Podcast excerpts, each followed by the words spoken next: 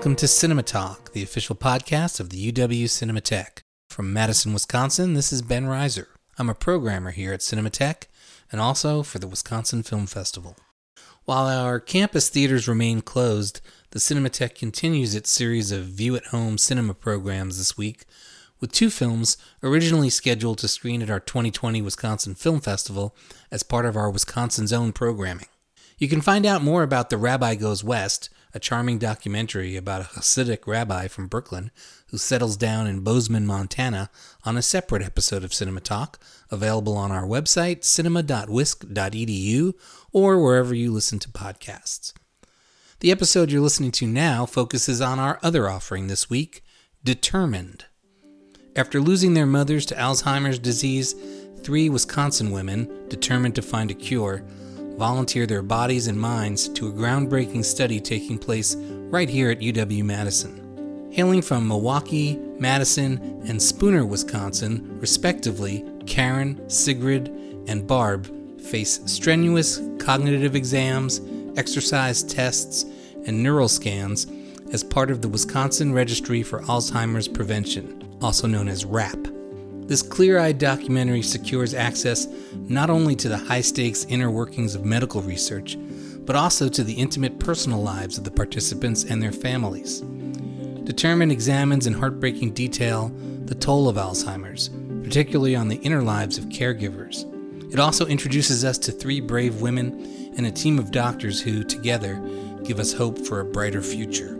Beginning December 10th, the Cinematheque is offering a limited number of opportunities to see both The Rabbi Goes West and Determined online at home for free. To receive access to these films, simply send an email to info at cinema.wisc.edu and include the initials WFF in the subject line or first sentence of the email. No additional message is required or necessary, and we'll reply with instructions on how to view the films at home. On this podcast, I welcome a lively panel of five women who together have spent the past seven years determined to tell the story of Determined. Producers Therese Barry Tanner and Eileen Littig, director Melissa Godoy, sound person Chandra Jones, and one of the stars of the film, Karen McElwee, all sat down to talk with me via Zoom for an engaging and informative discussion about the making of this remarkable film. We start the conversation with everyone introducing themselves, so here now is my conversation with the women of Determined. Hi, I'm Therese Barry Tanner, and my role in this film was the idea person and also producer. And I did do a bit of sound on location in Spooner. My name is Chandra Jones. I was sound and grip and all around assistant for location shooting. Hi, I'm Melissa Godoy. I was the director, um, cinematographer, and editor. Yeah, I'm Eileen Littig, and I was producer, and interviewer for the film. My name is Karen McElwee, and I was a cast member. So, my first question when and how did this project start? This project started based on um, a conversation I had as a research participant in the um, research study that the film profiles the WRAP study, a conversation I had about other participants and the feelings that we have as participants um, in terms of being alone. And it's, it's kind of a lonely journey being in a research study when you don't know other people. And at the same time, I was on the heels of my mother's death from Alzheimer's disease. And the, this, this conversation and the still in the grief process with my mother's death spurred me to an idea, um, an idea that kind of was around me telling the story of this disease in terms of the situation caregivers are in, but also, um, and equally important, the the experience of being a research participant. Um, and the two together i thought would be a new way really to speak about this disease to the wider public and that was quite a while ago and it took me a little bit of time to um, because i'm not a filmmaker by trade to figure out how to go about making a film like this What year was that that you? That was in 2011, the year my grandson, first grandson was born. That's the only way I can keep track of it. And, and when did when did Melissa and Eileen come on board? Well, I, I can start to answer that. Uh, Therese uh, called me up one day and asked me uh, if I'd like to talk about a film. And we have a mutual friend in Green Bay that has seen a lot of the programs that I produce for over 30 years with Wisconsin Public Television. So I said, sure. And so we had lunch. I very nice lunch, and I was intrigued by the project because I have a friend in Green Bay that was in the uh, WRAP project, uh, the Wisconsin Registry for Alzheimer's Prevention, and uh, she had told me about some of the tests and stuff, and I was very very intrigued with the human subjects being involved. And uh, I called Melissa, and we met Therese, and she met Melissa at our 50th wedding anniversary party which was incredible. And then we stepped in and we never looked back. Right, Karen? what year was that? Well, I got a call from Therese actually in 2013, and I was just, I, or maybe it was 2012 because we put about a year into fundraising before we actually got started. I think it was 2012, and I was actually finishing a project called Until Sadie Blots, which was I was um, doing some filmmaking in a nursing home in a creative daycare. And the daycare is for people with Alzheimer's disease. So I had been living in this world with the dementia friendly community for several years and really loving it. We were just finishing this project and Teresa and I talked on the phone. Uh, Karen and Chandra, when did when did each of you start working uh, either being in the film or doing what you did for the project? I don't remember the actual year, but it, Melissa did give me a call. Uh, her and I had worked on some projects, I think around 2012, and just said I needed some help with a project. And uh, she told me a little bit about it, and I said, okay, I'm ready. Let's go. Well, can I add to that? Sean, yeah, Chandra just blew me away when I worked with her in the past. She was a, she's a phenomenal sound woman. She's tall. She's responsive, observant. She knows what she's doing, and she's super strong. So years ago, we were she and I were moving a table across a parking lot, like this heavy table, and I said, "Oh my God, this woman never complains, not for a moment. I want to work with her anytime I get the chance." And we did. We worked on different things, but she not only drove, but she gripped. She was a gaffer. She was occasionally an interviewer, and she even did an additional camera work during the graduation scene she got some really nice shots of Karen at graduation scene. So, yeah. So Karen, when did you get roped in? Uh, let's see. Well, my mom passed away in 2013. So it was sometime after that because I remember getting a letter. I think it was an outreach through um, um, either WRAP or WAI um, about this project. And um, I believe I talked to um, Nia, and uh, she works with the Alzheimer's office, the Wisconsin Alzheimer's Institute office in Milwaukee. And I was like, oh, I would have loved to have been part of this, but you know, my mom has passed away. You know, she had just passed away. And I remember she said she was going to forward my information to the filmmakers and um, they'll take it from there. And then I got a call. So it was about 2013 or so. So, really, all of you have been working on this film for a very long time. How, how does it feel to spend such a long time on a single project? And was it tough uh, seeing the finish line along the way? Well, it was fantastic uh, working on it. The only thing is, uh, when you work on a project so long, you have to raise money, right? And that was one of the big, uh, big items is getting the money to do the project. And uh, we, people believed in the project and what we were doing.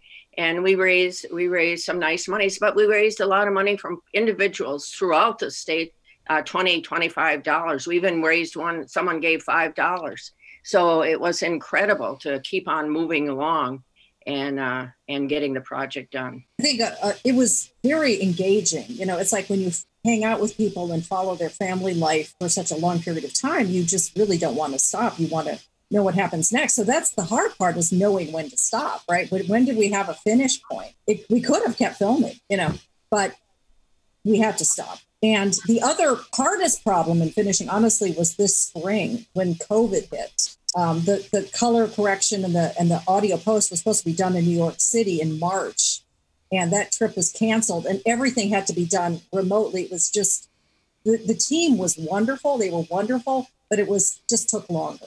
Yeah, I imagine you wound up in a lot of Zoom meetings and things like that. Yeah, a lot of phone calls and a lot of uploading and downloading of things and sending notes. And they were, of course, all doing the same with all their other work. Mm-hmm. I think I have a quick comment on the length. Um, being a novice in this uh, this type of work, never having um, produced a film, only loved watching them. I didn't I didn't know what it really takes, um, and I have to say that some of the length of it, it's worth waiting. It's worth the extra time and not rushing it. In my business life, getting to the finish line on time and within budget was always the most important thing. It is important to finish, but when you're talking about a creative work, you don't want to pull the trigger too soon. And I have to credit Melissa uh, for her insight and her experience around not not pulling the trigger too soon on on finishing. I just wanted to speak as someone who was working mostly location and not a part of like post and editing and like all of the work that comes with fundraising. It was a different experience for me because they would bring me on for a shoot and usually when you're working on a film it's your life for the next couple days or the next couple of weeks and then it's over and it doesn't like affect the rest of your life. But for me it was like you're in this for maybe a couple of days and then you're back to your regular daily routine for sometimes like months at a time. And then i'd get a call like hey we're ready to go again. And then i'd have to switch modes to get back into this world. And so thinking about the people I was going to see and the people that I was coming back to check up on, it was kind of like almost the family reunion to say like, "Hey, there's Melissa." Like, "Hey, I get to see Karen again. Yay!" Or like, "I'm excited about what's about to happen." And then I just would get disconnected and pulled out of that. So it was interesting to get into that routine and get used to it. And then they're like, "Oh, we're going to start wrapping now." you're like, "Oh, okay. I guess that had to happen eventually." But it was an interesting process to transfer back and forth between those two lives. Yeah, uh, Karen, how how long how long of a time did they spend coming and filming you? Was it Well, years? I think when I started, I didn't have any gray hair. um, no, um, I think I did. um, about five years. Yeah. how frequent were were the uh, were their visits with their cameras and sound equipment? I mean, it wasn't like once a month or anything. It was, it just, it varied. Sometimes I would see them a couple of times a year. It may be a couple of times like during the summer or fall, you know, depending on what was going on. It's just hard to believe it's been seven years. Right. Just, it seems like an eternity ago. it, I mean, it really does. It seems an eternity ago, but yet part of it doesn't seem like it's been that long. You know, that my mom passed away. It's just strange. Like I said, seven years, but it just doesn't feel like it's been really seven years. The film, among a lot of other things that it talks about, it speaks to the sort of the scientific method in all of its um, sometimes maddening slowness, the sort of trial and error, um, the adjustments that need to get made as new things are discovered, or you know, research bears out certain results or doesn't bear out results. And that all that seems so relevant during the pandemic. Can you talk about what it's been like uh, for all of you to see the way science has been viewed or politicized uh, during our current situation, and how that relates to your experiences making this film? Well, I can speak to that because I, I sit on the board of directors of ADRC, and that's the uh, Aging and Disability Resource Center in uh, Green Bay. And we have found uh, we're dealing with uh, the uh, science and everything every day, and, and people who have parents that have Alzheimer's. And it's been very, very difficult to uh, maintain everything because centers are closed where you could take your parents and everything else. So it is this And, and just the other day, a member of my book club wanted to be on a Zoom talk. We have a Zoom talk. And she couldn't because she has a husband that has Alzheimer's and she was afraid of what he would do during the Zoom talk. So it really emphasized to me the value of the science and trying to find a cure for this disease and how hard it is for people to do caretaking during this time. It is very, very difficult. And knowing what to do, people are very, very lonely. Yes, I've noticed there's a huge parallel between COVID and Alzheimer's disease, in that the populations, the people who are most vulnerable to Alzheimer's disease, people who are older, especially, right? and people with pre-existing conditions, health conditions, and then minority communities that don't have access to the, the best health care or they're as vulnerable to COVID as they are to Alzheimer's disease. It's it's just incredible. The only difference is uh, COVID is a very fast disease. It hits and it can kill within weeks, whereas Alzheimer's disease can take years, very slow. So I learned a lot. I, of course, none of us knew COVID even existed. It wasn't a word. but I learned a lot about scientific discovery in the process and um, fear. I, you know, through this project, I learned about why the African American community may be fearful of studies. You know, now maybe a little bit of the, the COVID vaccine. You know, why is that? I, I learned that in the making of this film. Now I understand it much better. Uh, I'll jump in here too with a little bit of a different perspective. When we, those of us, when we profiled the study, the WRAP study in this film, it's a science is can be a slow process, um, and you mentioned in your question the politic- politicization with respect to COVID in science. Mm-hmm. Most other science takes place every day in this country without that. And yeah. and that is how it should be. And uh, that's how this study and many other studies about Alzheimer's and many other diseases take place. So we watched it as it, it happened and with no one interfering in it. And we don't have that now. And that's a very sad situation. It's sad for the whole country. It's sad for the the hundreds of thousands of people, you know, who have succumbed to this terrible disease called COVID nineteen. Yeah, the film captures uh, some extremely intimate and and sensitive moments, sort of private moments throughout. Um, I'm interested in hearing how you got permission to be there for those moments and how you were able to build trust with the with the people in the film to to be there for those for those moments and and actually karen you can talk from the other side how did they go about convincing you that they that it was okay for them to capture some of those things that were happening in your life well once you know i agreed to be part of it and you know i met melissa and therese and eileen you know, and Chandra and the rest of the gang, um, it was pretty easy to allow them in my life. We had a shared experience.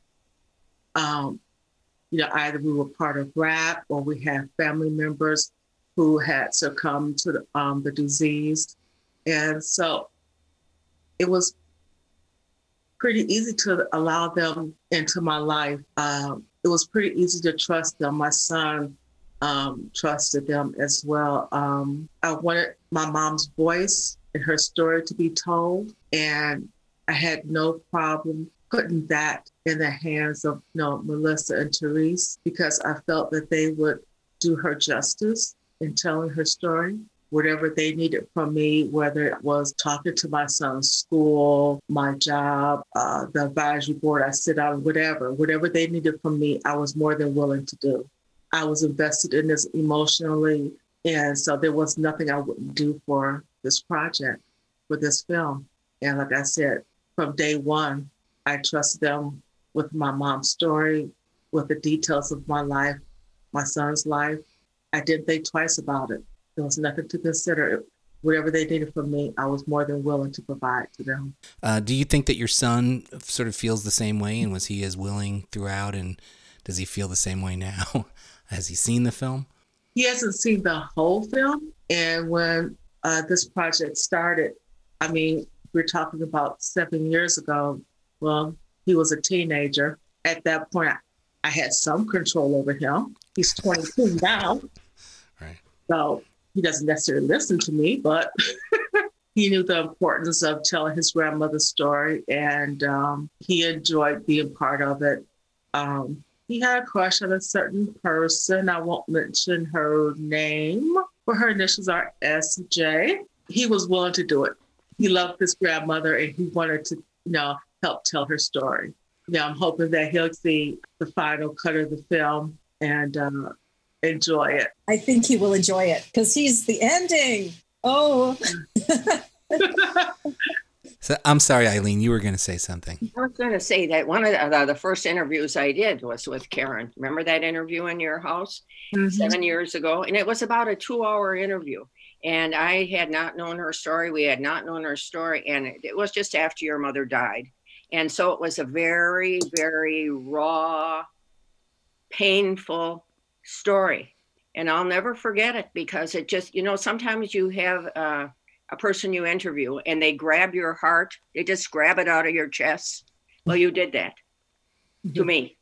And I felt that, uh, boy, Karen is going to be part of this. And I mean, I just think there was a rapport to the crew that interviewed you that day. It was amazing what you had to say. I never heard anything just so passionate and there. And it was a story that had to be told. Now you're gonna make me cry. You know how I cry. I think about my mom.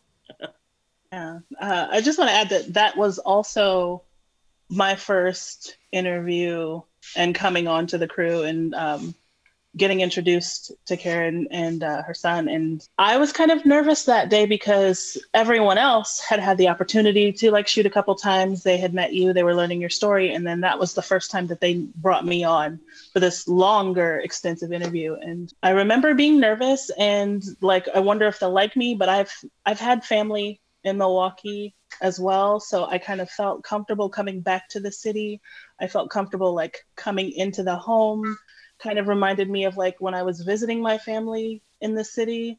So I already felt relaxed at that point mm, working with Melissa. And um, I could have, like, I sensed your son was a little nervous and we were getting him microphoned and putting on the wireless mic. And I kind of opened up, talked about video games because that's what he was into and doing when I came in. He's got him to open up about.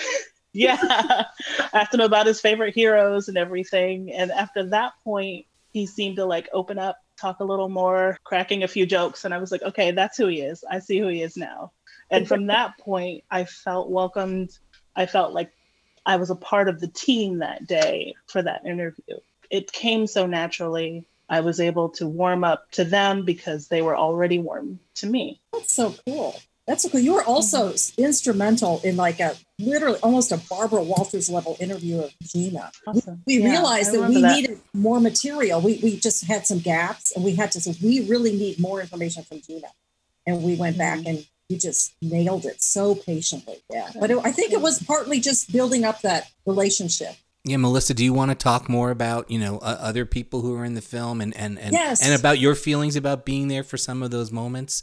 In addition to Karen's story, there are some very very intimate moments with some of the other people in the film as well. Yeah, it's actually very interesting. I, I thought it's worth mentioning how we got people to be involved because it's a study and they're all anonymous. So we couldn't even ask people because that's broaching, you know, privacy. So Therese had to go through the study to get volunteers to reveal themselves, to be willing. And then we did some initial interviews to sort of figure out what would be an interesting ensemble of people. And then it took off from there. Anyway, yes, there were some very revelatory, fascinating experiences, such as in Spooner, Wisconsin, up in the rural area. Very immersive. And they, we just said, just pretend we're not here. So it was very, usually that was a, so remote. We had to fly and drive and stuff. And so Teresa and I normally just went alone, just a small crew. And it was just ignore us and we just settled in and just and that's they were so good at that they were so comfortable I, i'm still amazed that uh, i just and i'm so grateful to doran especially and his family for being so open and welcoming and allowing us just to be there with them after a while, he started calling us you girls, just like he called his daughters you girls. We were like you girls. And then, you know, another family that's just so wonderful in Madison, Sigrid and David, a married couple. They're just just this great chemistry. And they are, you know, retired and they're living in this college town. And it's their dialogue is just amazing. So it was just like we were able to observationally record so many interesting moments that had some fire. Thank God, you know, so we can have arguing and we can have doubt and we can have concern and all the normal parts of a human relationship. They also just ignored us. And then we had a larger crew for that. We had Chandra with us. We had another sound woman um, occasionally. Her name is Amy Krepp, and she was wonderful. She's she's a former Alzheimer's nurse, and she is just extremely like understanding and creative, and just you know. So that was another great addition to our team. We have an associate producer, Joe Hillman, who's also in the study. And she helped set things up. And she's also, of course, understands everything about it because she's just like the participant right? And we have, you know, people behind the scenes as well. We have a production assistant, Jean, who also has experienced Alzheimer's disease in her family, and she is a caretaker as well. So everyone on our team, I believe, has personal experience and shares that to make it as real as possible. I would call it a family. To me, this this film is about family. There's no question about it. It's not about Alzheimer's. I mean, it's a little bit about Alzheimer's disease, but if you really get into it, it's really more about the resilience of family. It definitely transcends just being an Alzheimer's or an Alzheimer's research film. Uh, the film has has a has a really kind of delicate structure, and it, it deftly balances our time between our uh, the time of the film between our time as an audience with the medical professionals, and then our time with the participants and learning their backstories and seeing what's happening in their in their lives and and Therese talked about this earlier as, as, maybe being part of the original idea of the film. But was that always the structure? Was that always the plan, or how did things shift during the course of filming and editing? If if they did shift, did you were you always trying to strike that balance, or was it at some point you realized we need more more of the participants, or we need more of the of, of the researchers? Well, I think I can start and then turn it over to Melissa. That was the original concept as we moved into editing, we started to focus more on the science with less of the backstory. And then we got some feedback from people at a conference that I went to, and they saw a short clip and they uh, shook their heads and said, You need more about the stories. So during the editing process is when it became a more delicate balancing act. Yeah, that was you know talk about the, how much time it took to finish. That was definitely the hardest part was editing and getting that balance because early on we heard feedback too much science. Stick with the emotion of the families. And then later on when we were almost done we we took the film to just the most phenomenal human being consulting editor gordon quinn who said oh you need more science you know well he he's into that too and he so anyway, it's it was and it wasn't just those two experiences. We went back and forth for years trying to find just that right balance. And we had a lot of great consulting editors and helpers along the way. It, it was very hard. I don't even know if we got it quite yet, but we had to stop. yeah. It also mentioned that in addition, the helpers Melissa refers to, um, we did some feedback rough cut screenings with just community groups and some who had experience with Alzheimer's, but many who did not. And that really helped us shape the, the, the stories as well. Um, I think, you know, the expertise within the industry is great, but uh, your, your average everyday person had some input into how this turned out as well. Yeah, I agree with Therese. We had all the community viewings, and that's why now that the, the film is complete, we want to continue the community screenings. We have a number of people saying, Can we see it again now that it's completed? And we hope to do that. But the people were invaluable that uh, viewed the film because they, they picked on just little tiny points that we didn't even see. So I'm curious about what you can tell me about what is happening currently with WRAP, uh, their ongoing recruitment efforts, particularly with people of color. And I imagine that people will see this film and want to volunteer. And can they? Can they still get involved? I do believe, well, they're always looking for volunteers for WRAP. And um, I believe at our last advisory board meeting, um, well, not the last one, probably October, uh, maybe even the September one, because of the virus going around. Things are being done um, a lot differently. There's going to be no in person testing done, but we haven't received any uh, literature yet as to um, how things are going to be handled. But that question is a really good question for Gina Green Harris, who runs the Milwaukee office. I can say that I know that they haven't been recruiting Caucasians for quite a while. Um, because over the course of working on this film, people have approached me and said, How can I get involved? And if they're Caucasian, there really isn't an opportunity. There's more focus on people of color. Um, and Karen's right. The right now the study dynamics have changed. So I'm scheduled for March of 2021. And I, as Karen said, it won't be in person. I'll have to be honest, in the intervening years when you're not headed to Madison um, for a study visit or it's not on your calendar, you're glad not to think about it. um, you're you're you know it's kind of out of sight out of mind until you get about a month out and then and then the worry starts setting in so um, they do i will mention this the study is is very um, wonderful at keeping us all those of us in the study updated on progress um, they do an annual report out and i will also mention that outside of the main longitudinal study there are now dozens of ancillary studies about Alzheimer's associated with the same group of people. And so, Joe Hillman, who um, Melissa mentioned earlier, who's a study participant, Joe signs up for every single thing you could possibly that, that they're possibly studying, whether it's your microbiome, the exercise study, which is part of the film, um, there uh, there's a there's you know language and alzheimer's. There's just a myriad of studies that uw has been able to um,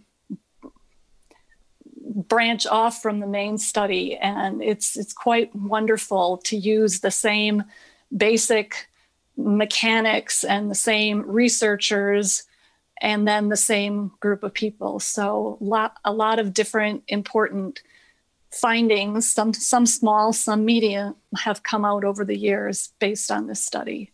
And that's very gratifying when you're in a research participant to hear the things that actually are happening and making a difference. Um, can I add one little thing? Just listening to Therese say study, study, study made reminded me that when we started this film, it was actually really hard to get people enthusiastic because of the word study. Like study itself sounds kind of dry and research, you know. And now it's all over the news. Like study, like research, people are participating in clinical trials. Like that's cool. Like this is cool now. And people have to understand that it's cool for COVID, absolutely, but it's also cool for Alzheimer's disease. It's absolutely essential. If people don't courageously step up and volunteer, there's no chance of finding a cure. Right. I'd like to say something. And I think uh, the study, I'm going to use the word study, the exercise study made a difference in my life and uh, about exercising and walking. And then especially now during COVID, we're walking like we feel like we're walking around the world. I mean, walking, walking, walking, and it makes a difference to your mind, body, and health. I mean, you feel great after walking. It's important. And uh, so I was so glad that the exercise study was a part because it changed my whole life in looking at exercise and keeping my mind alert. I'd like to sort of end by asking everyone um, to answer the this question, which is now that now that the film is basically done, I would say, what have you been working on recently? Like, what have you been doing during the pandemic, and and what are your what are your hopes and plans for determined and and beyond determined? Uh, let's start with Therese. What have I been doing during the pandemic? Well, we have had work to do um, with the film. Mm-hmm. We keep our Facebook page updated, our followers on Facebook up to speed. We still have some fundraising to do. We had a lot of decisions around, you know, the final cut back in the spring. And we've been we we always targeted a small festival run. So that was to occur in 2020 which it didn't. It did in terms of some acceptances but the actual festival itself as you know was postponed and what we started to do in the last couple months is to say we have to be ready for the next phase after this short festival run, and that is to try to get this film out into the world in a bigger way. So we started, the, Eileen and Melissa and I started really looking into that, looking to partner with a distributor and look at having this available to a wider audi- audience down the road. So we've been working on that together as a team, and uh, for me, uh, switching gears to what's after determined, I haven't really landed on that yet. It's amazing that, you know, there's still plenty of work to be done around this phase that we're in, which which I didn't know when I first started this. You know, the the long journey that a film can be. So I feel I have plenty to keep me busy um, in my spare time, I'm a big nature enthusiast and walker myself. Um, when COVID gets better, I have two grandsons that I'm desperate to see and their parents. uh, do you feel like you've been bitten by the filmmaking bug, or this is more of like, okay, I've done that now and I can move on to back to what I was doing before I came up with this idea for a film? I love film and I love doing this. I really haven't given it much thought, mostly because the work is still there. Sure. Um, and I think you know, COVID is COVID has kind of clouded everything. For in in the sense that this is a time when we're going through this huge crisis that I haven't really. Uh, I've bet I've let it kind of box, and I'm not saying this is a bad thing or a good thing. It's just sort of boxed me in and focusing what I have at hand is been the best way for me to kind of cope with it, if that makes any sense. Mm-hmm. So that's a question that I'll probably answer more towards spring and summer of 2021. And I'll drop you an email. Please do. Chandra, tell me how it's been for you. Um, have you been able to do any sort of filmmaking related work uh, in the last seven months? Actually, I, I suppose uh, technically, my day job, I work for a TV station. So, uh, as a news director, I'm broadcasting the news uh, on a pretty much daily basis. So, I guess technically I do. Uh, also, I did get a chance to work um, with some local filmmakers uh, on a project that was kind of COVID related. Uh, I can't say too much more, you know, because of NDAs and all those fun things. But uh, yeah, I got some very uh, challenging and satisfying work despite and because of the pandemic. So yeah, I'm very happy about what I've been able to do. Melissa? Oh, well, uh, yeah, uh, Teresa, there is so much work to do. What, right now, my focus is launching Determined because we have hopefully we have a possible distributor, but we have tons of deliverables now to do. We have to do a broadcast cut down to a 52 minute version. That's going to be really tough. And then we have all the deliverables that go with that. So that's like, I'm not thinking much past that. Although I am working on some other things. I'm the line producer of Nine to Five, The Story of a Movement, which is going to air on PBS um, February 1st. So we're just finishing some legal things with that. Sorry, we had Julia Reichert on campus uh, pre-COVID, fairly shortly before COVID, um, and and and got to show a uh, a rough cut of nine to five. Yeah, that's been quite a journey. That's a that's a whole nother story. But every every film has its challenges and it's a beast. You know, each one is its own beast. So you have to just get through it as best you can and try to have the best outcome. And and meanwhile, because of COVID, because the production actually getting out in the field and shooting hasn't been the you know best for health, I've been teaching a ton. So I also teach documentary production. And uh, we're just wrapping up the semester actually this week. Eileen? Well, you can see that I'm of a certain age, right? Okay. Mhm. So, uh, but I have, I, I want to get this this film done. We still have some more money to raise, and uh, uh, to to complete that. And also, we have certain uh, things that we want to see for this film, and I just want to say these. We want to improve lifestyle choices, so people after they see the film improve their own brain health, like exercise. We want to support families with Alzheimer's disease and after, and I'm really aware uh, of that, as I told you before, by sitting on the ADRC board and seeing how families are hurting now that uh, uh, with COVID.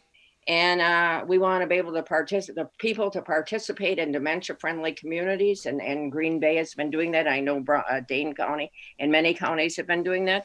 And we want people to enroll in clinical trials. I mean, this is really important. And uh, yeah, we want to work with the distributor. I'm very interested in uh, community advocacy. And uh, that has been my life, really, community advocacy and getting the community involved in the film. I want people to see Karen and the people in the film and what they have to say. And uh, so it's important to uh, keep on going, keep on going. And and I do want to mention to as a tail to that uh, what Eileen just said, the way we're going to do that in addition to some of the other things I mentioned is we will be doing community screenings and if they they probably will end up being virtual, but we plan to do community screenings um, this coming spring and into summer uh, so that we can reach smaller audiences and and have that impact within those smaller audiences around some of the changes, some of the things people can do to protect their brains and keep their brains healthy. So I'm glad Eileen brought those things up, and we'll tie all that into our community screenings. So, Karen, I guess I'm most excited to hear what you've been up to and, and for you to give us an update on your son. Did, did, uh, are you still calling him? I can't remember what's your what was your nickname for him that he doesn't particularly appreciate. Uh, boo boo. boo boo, right? Boo boo. You still calling him boo boo? Um, when I'm a certain distance away, so he can't run me down. yes, I do call him boo boo. he will always be my baby boo boo. Um, so I mean, well, since COVID, I'm adjusting to my new norm of working from home, um, which my son doesn't like because he has to go to work, delivering money. So he's an armed armed security person, delivering money throughout the state. Mhm. Um, he enjoys that. Um, still loves his video games. Uh, still working on the community advisory board for the WAI. Uh, still do my volunteer work with the Alzheimer's um, chorus, and we're we've been holding uh, virtual sing-alongs for our members because obviously we can't get together. So we've just been doing virtual sing-alongs, and um, our next one is going to be uh, this Saturday. It'll be the last one of our season.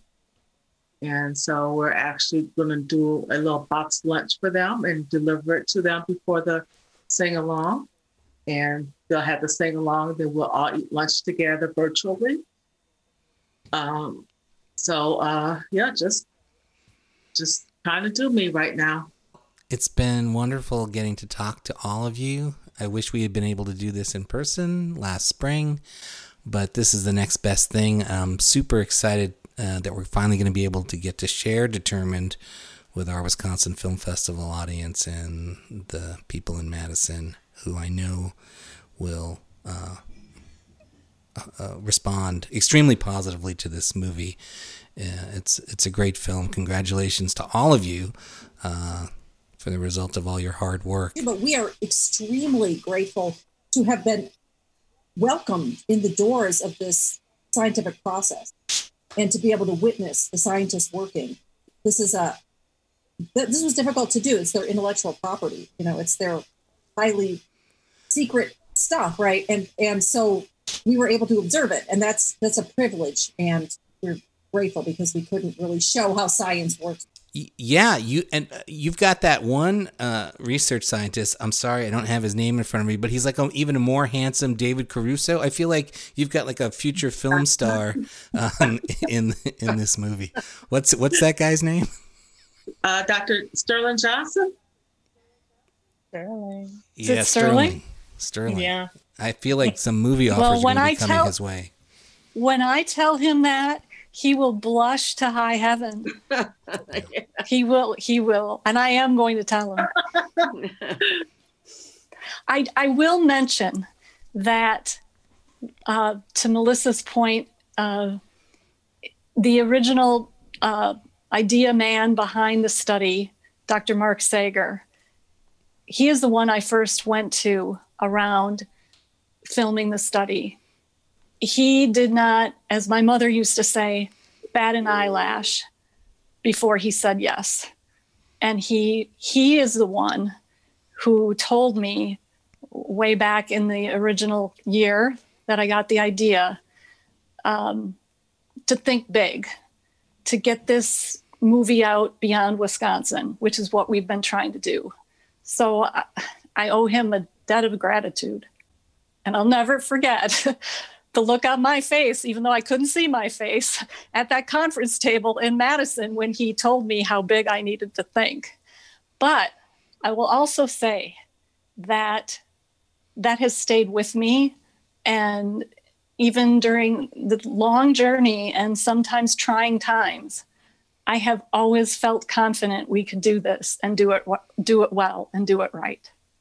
And I have a great team that's been able to put that put it all together. So thanks to these ladies here and the rest of our all w- women team, woman team who have uh, been part of this uh, film. Great. Thank you all so much.